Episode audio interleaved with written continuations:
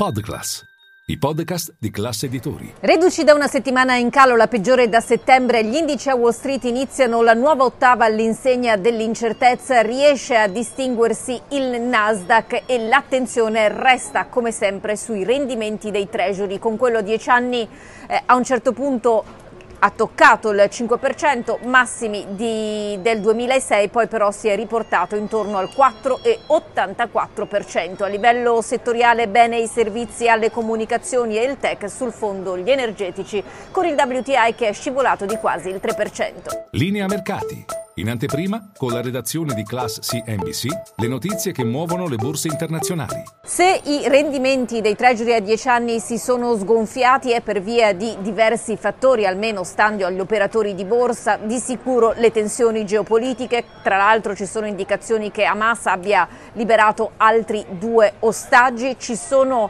eh, fattori di tipo tecnico perché rispetto a venerdì il rendimento ha toccato nuovi massimi e nuovi minimi e questo potrebbe indicare un'inversione del trend recente e poi una serie di tweet dell'edge fund manager Bill Hackman che dice di avere chiuso le sue scommesse contro i bond a lunga scadenza che aveva eh, cominciato ad agosto. E secondo lui questo perché eh, di fatto gli investitori finiranno per comprare questo tipo di asset alla luce di un'economia che sta rallentando più velocemente di quanto i dati suggeriscano e anche alla luce dei tanti rischi in giro giro per il mondo. Tra l'altro Bill Gross, l'ex fondatore di PIMCO dice che negli Stati Uniti la recessione arriverà nel quarto trimestre. Quanto alle storie aziendali, continua il consolidamento nel comparto petrolifero con Chevron che compra S per 53 eh, miliardi di dollari. Il premio offerto è soltanto del 5% rispetto alla chiusura di S di venerdì scorso.